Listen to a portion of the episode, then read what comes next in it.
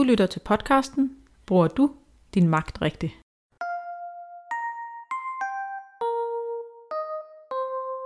Velkommen til podcastserien Lederhjælpen. Lyt dig til bedre ledelse. Mit navn er Gita Maja Laguarte, og overfor mig der står Ane Jersborg. Tilsammen så udgør vi The Leading Culture. Vi arbejder med at udvikle ledere, både individuelle ledere og ledelse og kultur på tværs af organisationer.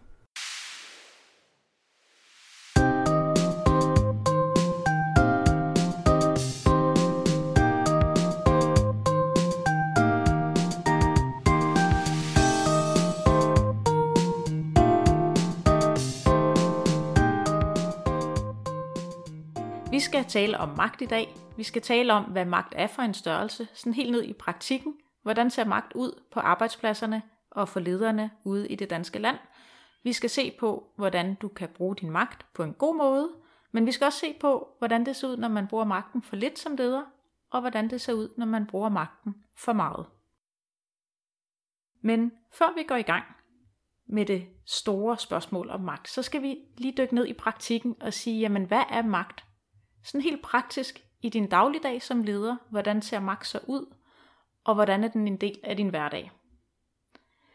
Hvis man skal prøve at give nogle eksempler på magt i dit arbejdsliv som leder, så kunne det for eksempel være, når du fyrer en ansat, en medarbejder. Det vil være det helt oplagte eksempel på, at der udøver man som leder den ultimative magt, fordi man siger, at du har været en del af afdelingen, det slutter nu, du skal ikke længere være på holdet. Men omvendt så er det jo også i den situation, hvor du ansætter medarbejdere, at du går ind og udøver en magt. Du udvælger, hvem du ansætter og hvem du ikke ansætter. Og det er sådan, kan man sige, store beslutninger, som er tydelige og nemme at tænke på, men magten er meget mere end det. Jeg synes jo, de eksempler, du kommer med, er en rigtig god måde at beskrive på, at, at magten kan have mange ansigter, når du leder. Og, øh, og både det der med, hvem du ansætter, men også hvem du fyrer, det er jo bare sådan det, der er meget synligt, som er de direkte beslutninger. Men der er jo også rigtig mange indirekte beslutninger, fordi magt kan jo også være ikke at træffe beslutninger. Og det kan jo også være den måde, som du udøver din lederrolle på, det du gør i forhold til dine medarbejdere. Det kan jo være, det kan være ret vidtrækkende, øh, at når du, når du som leder gør noget, så kan det have meget stor indflydelse på dine medarbejdere. Ikke bare mellem 8 og 16, når de sidder på jobbet, men også langt ind i deres privatliv, fordi det kan have økonomiske konsekvenser eller trivselsmæssige konsekvenser. Så det der med at være bevidst omkring, at når du bliver leder, så følger der magt med. Og det er ikke bare øh, fedt, nu kan jeg bestemme. Der følger virkelig også et meget stort ansvar og en meget høj grad af forpligtelse med til at bruge den her magt rigtigt. For ellers kommer du ikke til at lykkes som leder.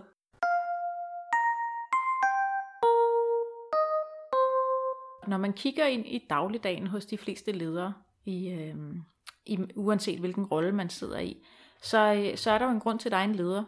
Og det er, at der skal fordeles nogle opgaver, der skal prioriteres noget arbejde, man har en afdeling, som man skal have til at fungere, der er en masse kommunikation, måske kundehåndtering eller produktion, som der skal planlægges øh, og tilrettelægges. Og der ligger en stor magt hos lederen til at forvalte det stykke arbejde. En af de ting, som jeg også synes spiller en rolle i forhold til magt, det er jo den her med tillid. En af ens fornemmeste opgaver som leder, det er at kunne skabe tillid i forhold til sine medarbejdere. Og, øh, og det er jo det fundament, som magten også hviler på. Magt er jo ikke ret meget værd, hvis man bare kan sige, sådan skal det være, fordi jeg siger det. Det er noget, der ligger i ledelsesretten, at man kan træffe en beslutning uden at begrunde den, og det vil der også være situationer, hvor man er nødt til at gøre. Men tillid er, er virkelig nøglen til også at kunne bruge sin magt rigtigt, tror jeg på. Så med magt følger ansvar. Og forpligtelse. Og forpligtelse. Der følger øhm, et krav, eller hvad skal man sige, der skal i hvert fald være noget tillid i relationen. Ja.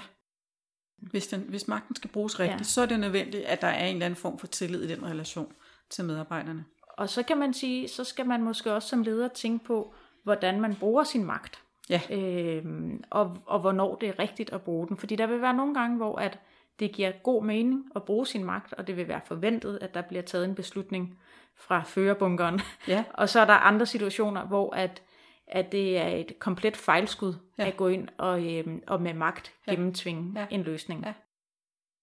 og den, den kan jo falde i flere grupper. Den kan jo falde i den der gruppe, hvor der fra medarbejderens side er en forventning om, at nu træffer du som leder en beslutning om det her.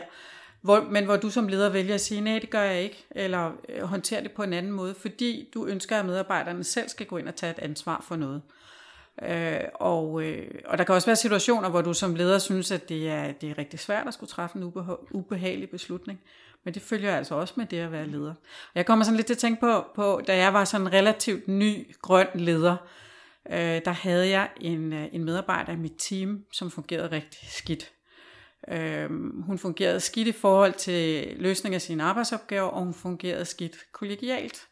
Og egentlig gennem længere tid, der lyttede jeg øh, meget til kollegaerne, som kom og sukkede over, øh, hvordan de synes hun gjorde, og der var alle de her problemer, og nu måtte jeg gøre noget. Og jeg var meget usikker på, hvad jeg skulle stille op. Jeg havde ikke været leder så længe. Øhm, men det nåede så et punkt, hvor jeg godt kunne se, at jeg var ligesom nødt til at gøre noget ved det. Øh, så det endte i en situation, hvor den her medarbejder øh, blev sagt op. Og øh, det var jo sådan en situation på, hvor jeg brugte min magt, og jeg følte ligesom med mig selv, at jeg havde truffet den rigtige beslutning, jeg havde gjort det på den rigtige måde. Øhm, og jeg havde også en oplevelse af, at jeg selvfølgelig havde afdelingen bag mig, fordi der havde jo været rigtig mange, som, som, som kom og sagde til mig, at nu måtte jeg gøre noget. Så jeg synes, at det var, det var bestået. Det jeg så oplevede bagefter, det var så, at rigtig mange af medarbejderne i teamet synes, at det var helt forfærdeligt, det jeg havde gjort, og det var så synd for hende, og, øh, og det, kunne, kunne, det, kunne det nu også være nødvendigt. Og det kom sådan lidt som et, et chok for mig, fordi jeg synes jo, jeg havde forvaltet og brugt min magt rigtigt. Og når jeg kigger tilbage på det, så har jeg ikke tvivl om, at det er den rigtige beslutning, jeg traf. Men jeg havde bare slet ikke forstået, at magt er meget mere kompleks end som så. Øh, så, så den kontekst, man bruger magten ind i, er det også rigtig vigtigt at være, at være bevidst omkring der kan man jo sige, at vi vil, jeg tror mange mennesker, jeg kan ikke sige for alle, men mange mennesker vil gerne have en stærk leder, ja. der bruger magten rigtigt. Ja. Men vi vil også godt have en leder, som der tager de beslutninger, vi selv synes er rigtige. Ja. og, og, og der er ligesom, der er det svært at vinde øh, på alle lotterisedlerne hver gang, fordi som leder kommer du til at tage nogle beslutninger, der bliver upopulære. Eller som du siger i den historie, du fortæller her, at egentlig ville de måske godt have det, men der er ikke nogen, der vil være bussemanden, eller sige det. Altså, det bliver også ubehageligt, når du kommer i en opsigelsessituation, ja. og der træder det kollegiale sammenhold ja. i kraft på, på en måde, hvor at, at man ligesom så øh, føler med sine kolleger, og det er jo godt, fordi det viser empati, men, men det gør også, at du lige pludselig står meget alene i din magtdisposition som leder. Ja, og, og det, der er jo vigtigt at forstå i det eksempel, som jeg nævner, det er, at grunden til, at de øvrige medarbejdere reagerer, som det gør, det er, at de kommer jo til at føle sig lidt medskyldige faktisk for det her. Og der er det jo rigtig vigtigt, at jeg som leder er tydelig på, at beslutningen er min. Og, og, og jeg ikke skal dele den beslutning med nogen som helst andre. Det er jo der, hvor jeg skal bruge magten som leder til at træffe den rigtige beslutning. Og det leder ind i noget andet, meget, meget fint, man kan sige om magten, og det er, at med magten følger ansvar. Det er dit ansvar at tage den beslutning, som du nævner her. Og det er vores ansvar som leder at udøve magten. Og også stå på mål for de fejl, man nogle gange kommer til at lave, mm. øh, når man udøver sin magt. Men, øh, men man får simpelthen, når man indtræder i en lederrolle, så får du magt. Du får magt til at tage beslutninger, du får magt til at at udføre jobbet som leder, uanset om det er den ene eller den anden type leder, og du får også ansvaret for de medarbejdere og den helhed, der er i den organisation, du er i, for at lede bedst muligt og tage de rigtige beslutninger. Så magten handler egentlig ikke om dig som menneske, det handler om den rolle, du får som leder. Øhm, og på den måde, så kan man jo sige, at magten er til låns. Ja, og det bringer mig sådan set hen til et, et citat, som jeg hørte, øh, eller en samtale, som jeg hørte i radioen på et tidspunkt sidste år, hvor jeg kørte bil, hvor det var Margrethe Vestager, der var i studiet, og øh, samtalen handlede om magt og om ledelse.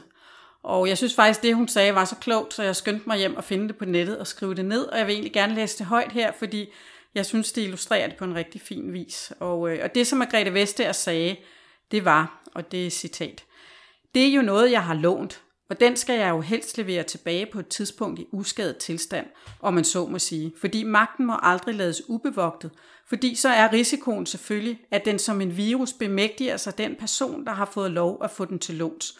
Og så tror man lige pludselig, at det er ens egen, fordi man er en særlig prægtig person. Og det er, jo, det er jo en måde at pointere på, at magten er jo ikke noget, du er som person, men det er noget, der følger med den rolle, du har som leder. Og det er vigtigt at forstå. Det er også vigtigt at forstå, øh, at det kan påvirke andre menneskers opfattelse af dig, fordi du pludselig har fået den her stjerne på skulderen og har fået den her magtbeføjelse. Og nogle gange kan det faktisk være rigtig svært at få øje på, at, øh, at man har den magt. Ja, og, og, og det kan også være, øh, det kan være svært at forstå som menneske, at man pludselig ikke er den samme. Man er ikke en af gutterne eller ja. en af teamet længere. Ja.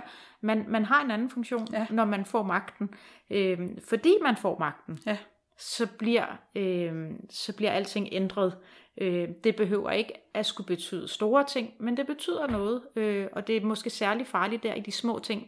Ja. De små nuancer, hvis, hvis man ikke er opmærksom på det. Ja. Øh, og der er også der er nogle typer mennesker, som er meget autoritetstro, og så er der nogle mennesker, der er mindre autoritetstro. Og, øh, og, og du kan jo selv, når du sidder og lytter det her, så kan du prøve at mærke efter, hvor på skalaen er du. Er du meget autoritetstro, eller er du lidt autoritetstro? Og så være meget opmærksom på, at fordi du øh, har det øh, på, på, på, på din måde med autoritet og med magt, så vil der være mennesker omkring dig, som der har det anderledes. Der vil være nogen, der er mere autoritetstro end dig, og nogen, der er mindre autoritetstro end dig. Og det betyder også, at hvis du for eksempel sidder og ikke er særlig autoritetsro, og synes, at det der med magt, det er der sådan lidt noget pjat, øh, for det bruger man jo ikke rigtigt, det var sådan noget, man brugte i gamle dage, så kan der altså sidde mennesker rundt omkring dig, der har en helt anden relation til autoriteter. Øh, og der vil også være mennesker, som der ændrer karakter og væremåde, alt efter hvem de taler til. Øh, og, og der vil være mennesker, som der måske begynder at behandle dig anderledes, fordi du har den magt. Og hvis ikke du er opmærksom på det, så kan du jogge i spinaten på rigtig mange måder, øh, og træde forkert, eller, eller, eller få nogle forkerte relationer, eller blive misforstået. Øh, og jeg kan fortælle en sjov historie om en, en topleder på en arbejdsplads, øh, som øh, igennem tre år øh, var nede og hente sin morgenmad i kantinen, og det var sådan så, at øh, det kostede, som jeg husker, 10 kroner at hente sin morgenmad i kantinen. Et lille beløb, men man skulle betale en lille smule. Og øh, det vidste han ikke. Og han havde hentet sin morgenmad gennem tre år, uden der var nogen, der havde sagt det til ham, fordi den søde, søde kantinedame simpelthen ikke turde eller kunne få sig selv til at fortælle ham, at det kostede faktisk 10 kroner. Og så var tiden gået, og til sidst var der ikke nogen, der ville sige det. Og, øh, og historien ender faktisk med, at, øh, øhm, at den kære mand, han finder ud af det, og er fuldstændig i chok over, at der ikke er nogen, der har sagt til ham, at morgenmaden koster 10 kroner, og han vil jo, altså, han vil gerne betale de 10 kroner. Det er ikke øh, overhovedet et økonomisk problem, og han føler heller ikke, at han er hævet over andre, at han skal øh, undlade at betale. Øh, så mere for at sige, at, at man kan egentlig komme til at sidde i en situation som leder, hvor at man lige pludselig bliver gevaldigt misforstået, på grund af magten. Ja. Og det er, jo, det, er jo, det er jo en helt skøn historie, den der. Øh, og, og det handler jo om det der med tillid igen. Altså hvis der nu havde været en grundlæggende tillid til, at man kunne sige hvad som helst til sin leder, så behøvede man ikke at være så bange for magten. Så det er jo det der med at skabe en bevidsthed omkring, øh, omkring tillid, øh, og hvordan du som leder etablerer tillid til de mennesker, der er omkring dig, til dine medarbejdere, til dine kollegaer, øh, så magten får et, et andet ansigt. Øh, jeg kommer sådan til at tænke på et eksempel på, også da jeg var helt, helt absolut nybagt leder. Øh, jeg kom fra et sted, hvor vi havde øh, fredags, fredagsbar, øh, eller bar. Øh, sådan at forstå, at vi satte os lige ned der sidst på eftermiddagen om fredagen og drak et glas vin eller en øl, og bare en halv time eller en time, og sådan lige uformelt øh, social øh, samvær. Helt uorganiseret. Det var bare sådan, vi gjorde. Det synes jeg havde været en rigtig god, øh, god måde at, øh, at være sammen med sine kollegaer på. Så da jeg fik mit første lederjob, så tænkte jeg, det skal vi også have her. Vi skal da have sådan en fredagsbajer. Øh, fredags, fredagsbajer, ja, det blev det også. Vi kan, fredags, høre, fredagsbar. ja, og øh, så jeg foreslog jo glædestrålende for, min, for mit nye team her, at jeg synes, vi skulle have en fredagsbar, hvor vi lige kunne sætte os ned, og jeg ville godt øh, være sponsor så de skulle ikke have penge op af lommen. Og jeg tænkte, det, det må være et rigtig godt tiltag. Og der var sådan, det blev sådan lidt lunkent modtaget, og, og folk var sådan, jamen det er da fint, og det gør vi gerne, og alle mødte op den første gang, og så som der var gået nogle gange, så begyndte der sådan at komme, ah, men jeg bliver lige nødt til at gå lidt tidligere i dag, og så videre. Og det jeg endte med at finde ud af, det var, at jeg var sådan set den eneste, der synes, at det var en god idé, at der var fredagsbar. Fordi mine medarbejdere, de synes faktisk, det var vigtigere for dem at komme tidligt hjem om fredagen, øh, og komme hjem til familierne og deres andre gøremål. Og det var jo, fordi jeg havde jo en magt, som gjorde, at så tænkte de så, øh, så måtte de hellere gøre det, fordi det var jo det, jeg gerne ville. Hmm. Så på den måde kan man havne i saksen. Det kan man meget nemt. På den ene eller den anden ja, måde, det hvis man. ikke man er opmærksom på ja. det. Og så kommer det næste spørgsmål jo, som er, hvad hulen gør man så for at ramme rigtigt her? Og der tænker jeg lidt, at man kan ikke, man kan ikke abdicere fra magten eller fra stillingen. Man, man, man skal bruge magten. Man kan det er blive, vigtigt. Ja, det er meget vigtigt. Man, man skal ture bruge sin magt, men man skal heller ikke bruge den hele tiden. Så man skal simpelthen balancere som leder at bruge magten der, hvor det er nødvendigt, men også at undlade at bruge den, hvor det ikke er nødvendigt, ja. fordi de fleste medarbejdere i dag bliver træt af, øh, hvis, hvis de er underlagt magtudøvelse hver eneste dag, de går på arbejde. Øh, så, så den store opgave for dig som leder, det er egentlig at finde den hårde, fine balance mellem ikke at bruge magten for lidt, ikke at bruge magten for meget, og så samtidig være opmærksom på, hvad gør det, at du har magt ved andres menneskers relation til dig? Hvordan påvirker det andre mennesker, at du har noget magt? Øhm. Altså jeg plejer jo gerne at sige, bare fordi du kan, betyder det ikke, at du skal. Altså bare fordi du har magten til at gøre noget, så er det ikke det samme som, at så skal du straks øh, sætte det i værk. Det er slet ikke nødvendigvis den rigtige. Og, og det andet, det er jo også, hvis du bruger magt hele tiden, så udvander du reelt også din egen magt. Jo mindre du faktisk er nødt til at, at man sige, aktivt at bruge din magt, din direkte magt, jo stærkere kraft har den så også, når du bruger den, fordi du ikke har slidt på den, og du har ikke udvandet den, men at du baserer dit lederskab på, på, øh, på tillid i stedet for. Og jeg, ja, præcis. Og jeg vil også tilføje til det, at, at, at det er meget godt at tænke, som hovedregel skal jeg ikke bruge magten. Mm. Som hovedregel skal jeg motivere, engagere og involvere medarbejdere øh, i, hvordan vi driver virksomheden. Og så undtagelsesvis skal jeg bruge magten mm. en gang imellem, når det er nødvendigt. Ja. Øhm, og det er jo sådan svært at sige præcis, hvornår man gør det ene, og hvornår man gør det andet. Det jeg tror, man skal være opmærksom på, øh, særligt hvis du er ny leder, det er at ture eksperimentere ja. med at bruge magten. Prøv noget, og så se, hvordan det går. Fordi du kommer ikke galt afsted ved at bruge magten forkert en enkelt gang. Det sker der ikke noget ved. Der, hvor du kommer galt afsted, det er, hvis du kontinuerligt misbruger eller bruger din magt forkert over en længere periode. Eller slet ikke bruger den. Eller slet ikke bruger altså, den. det er faktisk ja. lige så slemt, hvis du mm. undlader at bruge den i situationer, hvor du faktisk burde gøre det, fordi så applicerer du reelt fra dit, øh, fra dit lederjob. Mm. Og, øhm, og det kan være, at vi måske kan prøve at tale lidt om det, hvordan det ser ud, når man ikke bruger øh, magten tilstrækkeligt. Og der vil jeg faktisk sige, når jeg kigger tilbage på mit arbejdsliv, øh, og de ledere, jeg har haft, så har jeg haft...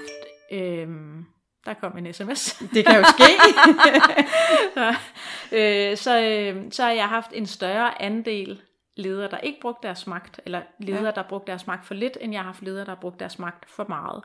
Og det tager jeg egentlig som udtryk for, at rigtig mange ledere øh, er meget demokratisk indstillet og meget involverende i deres lederskab. Ja. Øh, men det er også, som, som du netop siger, det skal man også passe på, fordi man har også brug for nogle ledere, der tør tage nogle beslutninger ja. en gang imellem. Hvad, hvad, hvad har det betydet for dig, at du har oplevet ledere, som ikke har været så tilbøjelige til at bruge magten? Hvordan har det, hvad har det betydet for dig som medarbejder hos dem? Jamen, det som jeg tænker, det har betydet, det er, at, at øh, altså, der opstår sådan en vis irritation over, ja. at uh, tingene står i stampe.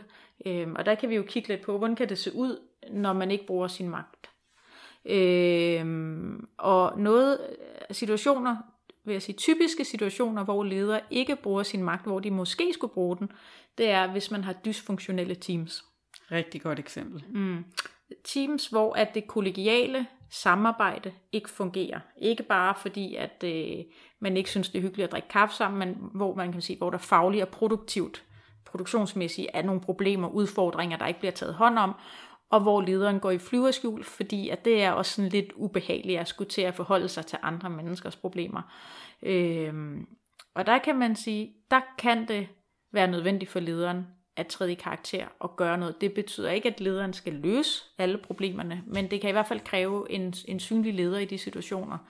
Øh, og det tror jeg, det er oftest der, at jeg har set eksempler på, at lederen kryber i skjul ja. og ikke bruger sin magt. Og det er jo der, hvor det kan blive sådan lidt, enten kan det være konfliktskyhed hos lederen, der, der gør det.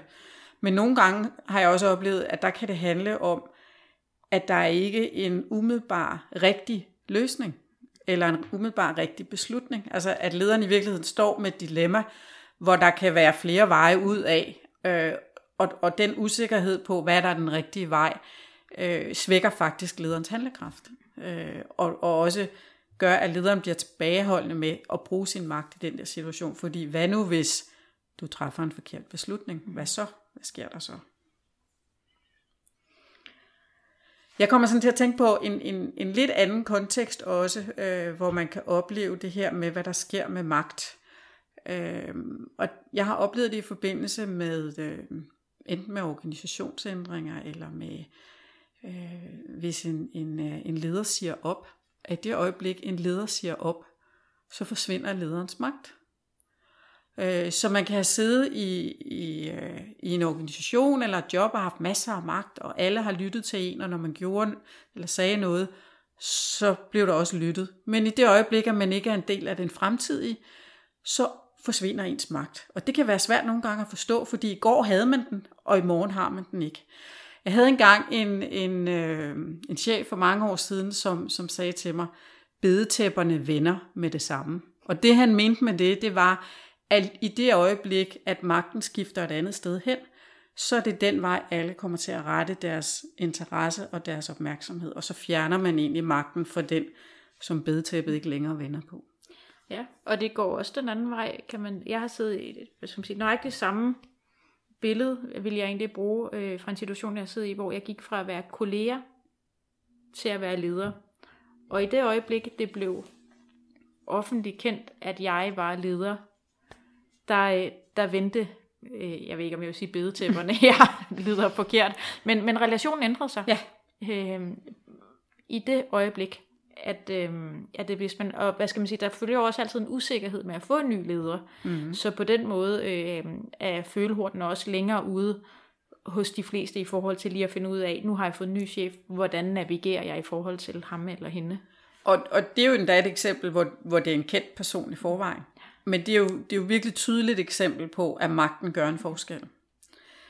Der er også de der situationer, hvor, hvor, øh, hvor du som leder kan opleve, at du har en super god samarbejde med en medarbejder eller en kollega eller en et andet sted fra i organisationen, og vedkommende er altid mødekommende og hjælpsom osv., og du har et rigtig positivt indtryk af vedkommende.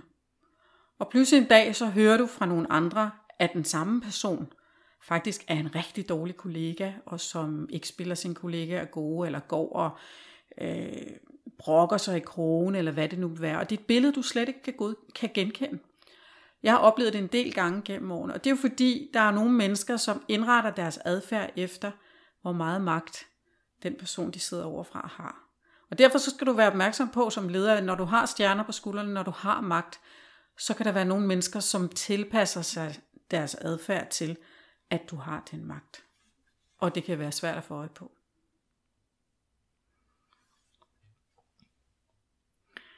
En anden ting, som vi kunne tale lidt om, det er, hvordan ser det ud, når man bruger magten for meget? Ja.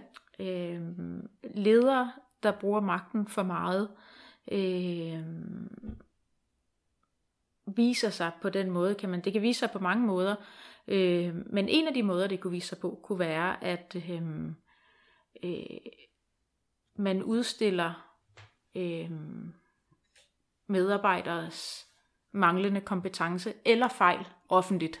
Ja. Øh, og, og det synes jeg, øh, at det har vi set nogle eksempler på. Altså arbejdsmiljøer, hvor at træder du ved siden af, laver du en fejl, eller rammer du bare ikke budgettet, eller hvad det nu kunne være, mm. jamen så, så ryger du i gabestokken til offentlig skue. Øh, og det ligesom bliver en måde, at, at lederen udøver sin magt på, øh, for vel på en eller anden måde at motivere sine medarbejdere. Mm.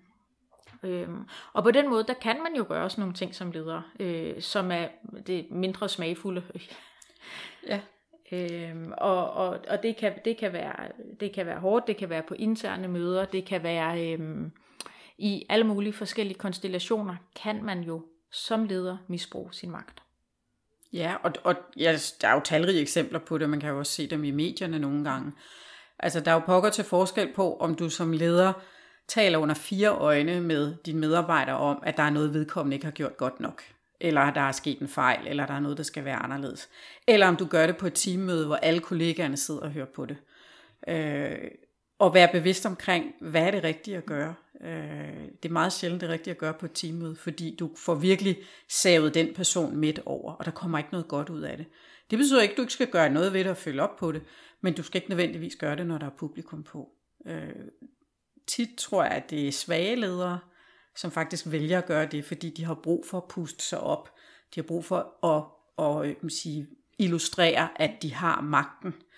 Øh, og, og jeg synes, der kan godt være en tendens til at være en sammenhæng mellem, jo svagere, jo dårligere leder man er, jo mere magt har man brug for at manifestere og, og tydeliggøre, fordi man ikke hviler i sig selv.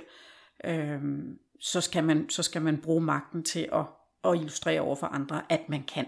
Mm. Og det vil sige, så bliver det lidt den der, jeg gør det, fordi jeg kan. Og der tænker jeg, at, at, at en del af forklaringen kan være, hvis du har en svag leder eller en usikker leder. Mm. En, en anden grund til, at man nogle gange ser, at ledere overbruger magten, kan være, hvis de er under enormt stort pres. Ja. Og det synes jeg også er vigtigt at få sat ord på den del, at ledere er bare mennesker. Øhm, og, og derfor kan man sige, hvis presset er stort nok på lederen, så bliver det sværere at være et godt menneske. Mm. øhm, fordi, Gør tingene rigtigt. Fordi man ja. selv under pres, så sætter man presset videre i organisationen, og så bliver det ligesom løsningsmodellen. Øhm, ikke, det, det ændrer sådan set ikke det, man gør, men det kan være en anden forklaring på, hvorfor, hvorfor man gør det. Og så kan der jo være noget kulturelt betonet, hvilken kultur man selv kommer fra, ja. hvilken kultur ens leder kommer fra, og ens medarbejdere kommer fra. Og øh, der kan jeg fortælle en, øh, en historie fra øh, en god ven, jeg har, der har været udstationeret øh, som leder i Japan, hvor man har en helt anden relation til magt, end vi har i mm. Skandinavien. Og øh, han, han sad som leder af en kreativ afdeling, øh, og det foregik på den måde, at når han mødte ind om morgenen, så var hele hans afdeling kommet. Og de sad øh, på med enkeltmandsbord på sådan en lang stribe ned igennem rummet, så de ikke sad ved siden af hinanden, men sådan, de ligesom sad på, øh, på ræd række en efter en. Og så kunne han ellers gå forbi alle sammen, når han mødte ind, og så var hans spor for enden af rækken, hvor han så sad vendt den anden vej og kunne kigge Ligesom ud, en skoleklasse. Ligesom en skoleklasse. Ja. Kunne han sidde og kigge ud over øh, alle hans øh, medarbejdere, der så øh, skulle være kreative. og det er, sådan, det er jo sådan fuldstændig øh, rabiat i skandinavisk sammenhæng, ja. at, at det skulle være et kreativt arbejdsmiljø ja. og en god måde at arbejde på. Men det var simpelthen kulturen. Øh, og han, han har fortalt mange sjove historier, også om hvordan at, at hans egen leder kunne finde på til et kundemøde, at at smide ham væk fra stolen, fordi han ville sidde på hans stol, så ja. skulle han flytte sig. Ja. Og sådan, at, at udøvelsen af magt i ja. andre kulturer ser anderledes ud, ja. og der er andre ting, der er okay. Ja. Øhm, og der er uden tvivl, der er vi i Skandinavien øhm, i, i et af de meget, hvad skal man sige, øh, flade hierarkiske, øh, i den flade hierarkiske ende af kulturskalaen. Det er vi helt klart, og, og, og, og, og men, men selvom man kigger på Skandinavien og tænker, vi er meget ens, så er vi faktisk ikke så ens, øh, når det kommer til stykket, når det handler omkring ledelse, det handler om, omkring magt. Øh, og hvis vi tager bare Danmark og Sverige, vi sammenligner os jo ofte øh, og har rigtig, rigtig mange fællespunkter. Og det gør måske, at vi nogle gange overser nogle af de forskelle, der er. Hvis du tager en dansk leder og kommer ind i en svensk organisation, så vil vedkommende blive opfattet som øh, brugende magt i langt højere grad, end vedkommende nødvendigvis selv vil tro. Fordi du i Sverige, og nu generaliserer jeg, men, men sådan det vil jeg våge påstå, at jeg godt kan, øh, så er der meget mere demokratiske beslutningsprocesser i svenske organisationer. Hele øh, de faglige organisationer spiller en helt anden rolle ind i forhold til store beslutninger. Øh, måden man træffer beslutninger på er, er langt mere øh, øh, kan man sige, involverende, end den nødvendigvis behøver at være i Danmark. Altså hvor Danmark, der er vi langt hurtigere til at træffe beslutninger. Jeg havde faktisk en kollega engang, som, som havde siddet i en, øh, en, øh, med et nordisk ansvarsområde, Øh, og han sagde gerne, at øh, danskere de træffer beslutninger, og så diskuterer de bagefter, om det nu også var den rigtige beslutning. Og nordmænd, de diskuterer lidt, og så træffer de en beslutning, og så er det det, de gør. Og svenskere, de træffer en beslutning om, at de vil træffe en beslutning. Og det er sådan meget karikeret og lidt morsomt, men der er lidt om snakken. Øh, og når både Gita og jeg har erfaringer med at arbejde i, i nordiske organisationer også, og jeg, jeg kan i hvert fald godt genkende noget af det her. Absolut. Øh, så den der med at have kulturen ind over. Og der kan man jo også bare, når man kigger på sektorer, eller geografi, eller typer af arbejdspladser i Danmark internt, vil der jo også være enormt stor forskel for, hvad der ligesom er tradition for, hvordan, hvordan bruger lederen magten øh, i den enkelte organisation. Og jeg vil sige som sådan en lille klemme på det her skandinaviske, øh, det var først, da jeg flyttede til Oslo og arbejdede ud af Norge, at jeg rigtig forstod, hvor direkte mm. danskere er i skandinavisk sammenhæng. Ja. Jeg havde forstået det før og sådan grint lidt af det og så videre, men først efter jeg havde siddet et stykke tid på et norsk kontor og ligesom vendet mig til, hvordan man taler mm. i Norge om tingene, mm. og så begyndt at, at, at se, hvad skal man sige, forskellen, lige så snart der var en dansker med i en samtale. Ja. hvordan det hele sådan ændrede sig og blev meget mere kontant. Ja. Øh, øhm, og nu har vi snakket om det fem minutter, skal vi tage en beslutning. Ja. Utålmodigheden, ikke? Ut- ja. ja, utålmodigheden, eller handlekraften, ja. vil man jo Behov sige som dansker. Ja. øhm, og der er jo ikke noget, der er rigtigt eller forkert. Men, men det er jo godt at være opmærksom på, og, og personligt synes jeg også, det er godt at grine af det. Altså ikke at ligesom øh, kalde en spade for en spade, og så være opmærksom på det, fordi det farlige, den farlige cocktail opstår der, hvor man ikke snakker om det, eller tror, at de andre er sikkert ligesom mm. mig. Ja. Og også, synes jeg, en faldgruppe, som, som er vigtigt, at du skal være opmærksom på som leder, det er den her med, Hvordan har du det selv med magten? Altså, hvad, spiller, hvad for en rolle spiller den for dig? Hvordan vil du gerne bruge den magt, du har som leder? Er det en motivationsfaktor for dig for at blive leder? Var det fordi, du gerne vil have noget magt? Øh, og hvis det er tilfældet, hvad vil du så bruge den magt til? Og hvordan vil du forvalte det ansvar og den forpligtelse, der også følger med at have fået den magt? Og det synes jeg er vigtigt, at du som leder virkelig gør dig nogle tanker omkring det her. Fordi ellers så kan du heller ikke være sikker på, at du får forvaltet din magt øh, på den rigtige måde. Det er vigtigt at have den der ydmyghed, som Margrethe Vestager også taler om, i forhold til, hvordan du bruger magten, når den er til låns. Og omvendt kan man sige, hvis du sidder og tænker, jeg tog ikke lederjobbet på grund af magten, og faktisk synes jeg, at, at det, er sådan, det er lidt svært det der med magt, og jeg kan bedst lide alle enige. Hvis, hvis du falder ned i den ende af skalaen, øh, så skal du spørge dig selv, om du bruger magten nok. Fordi man skal bruge magten en gang imellem. Og, øh, og er du i tvivl om du bruger magten nok, så kan du eksperimentere med at, at øh, prøve at se på dig selv og tænke, jamen okay, hvilke situationer i mit arbejdsliv kunne jeg gøre mine medarbejderes arbejde lettere ved nogle gange at skære igennem og tage lidt flere beslutninger, bruge magten lidt mere, og så eksperimentere, forsøg at gøre nogle ting, og så tænk godt og grundigt over, gav det mening, det jeg gjorde der, øh, og virkede det, som jeg troede, det ville gøre. Og vice versa. Hvor bruger du den for meget? Fordi nogle gange er det jo koblet til et kontrolbehov. Øh, og, og øh, mange ledere øh, har det der kontrolbehov. Du skal også have en eller anden grad af kontrol som leder. Men hvis du får den koblet for meget til, til magten, så kommer den ikke nødvendigvis til at fungere hensigtsmæssigt. Så det tror jeg også, at, du er vigtigt, at det er vigtigt at være bevidst om, øh, når du sidder i, i, i et lederjob. En ting, som jeg egentlig også synes er værd lige at vende, det er det her med, hvad gør magten ved dig? Altså, hvordan påvirker den dig som person, når du, øh, når du oplever at gå fra at have en, en meget begrænset magt, når du sidder i en almindelig medarbejderstilling, og så kommer ind i en lederrolle, måske vokser op igennem hierarkiet, og får tungere og tungere lederrolle, større og større indflydelse, kommer længere og længere væk fra græsrødderne, hvis man kan sige det. Hvordan påvirker det dig som person? Og der synes jeg jo, når man kigger omkring sig, øh, følger med i, hvad der foregår øh, rundt omkring i virksomheder, så synes jeg, vi ser mange eksempler på, øh, på ledere, som jeg tror øh, har mistet fornemmelsen af, hvad magten har gjort ved dem. Og derfor har de truffet nogle beslutninger, som ikke var rigtige. Øh, og som beslutninger, som de ikke nødvendigvis ellers ville have truffet. Øh, Øh, så det der med at have en, en opmærksomhed på at holde fast i sig selv og den man er som person, sin egen etik, sin egen moral, at magten ikke stiger en til hovedet, øh, så, man, så man bliver en anden person. Øh, at det påvirker en på en uhensigtsmæssig måde. Og der er vi jo lidt tilbage til de smukke ord fra Margrethe Vestager, at magten det er noget, du har til låns. Den skal afleveres tilbage, øh, og gerne i uskadet tilstand. Ja, så hvis vi skulle runde af her, så kunne man måske sige, vær bevidst om den magt, du har. Filosofer og reflekter lidt over den, og så beslut dig for, hvordan du gerne vil bruge den, og hvad du gerne vil bruge den til.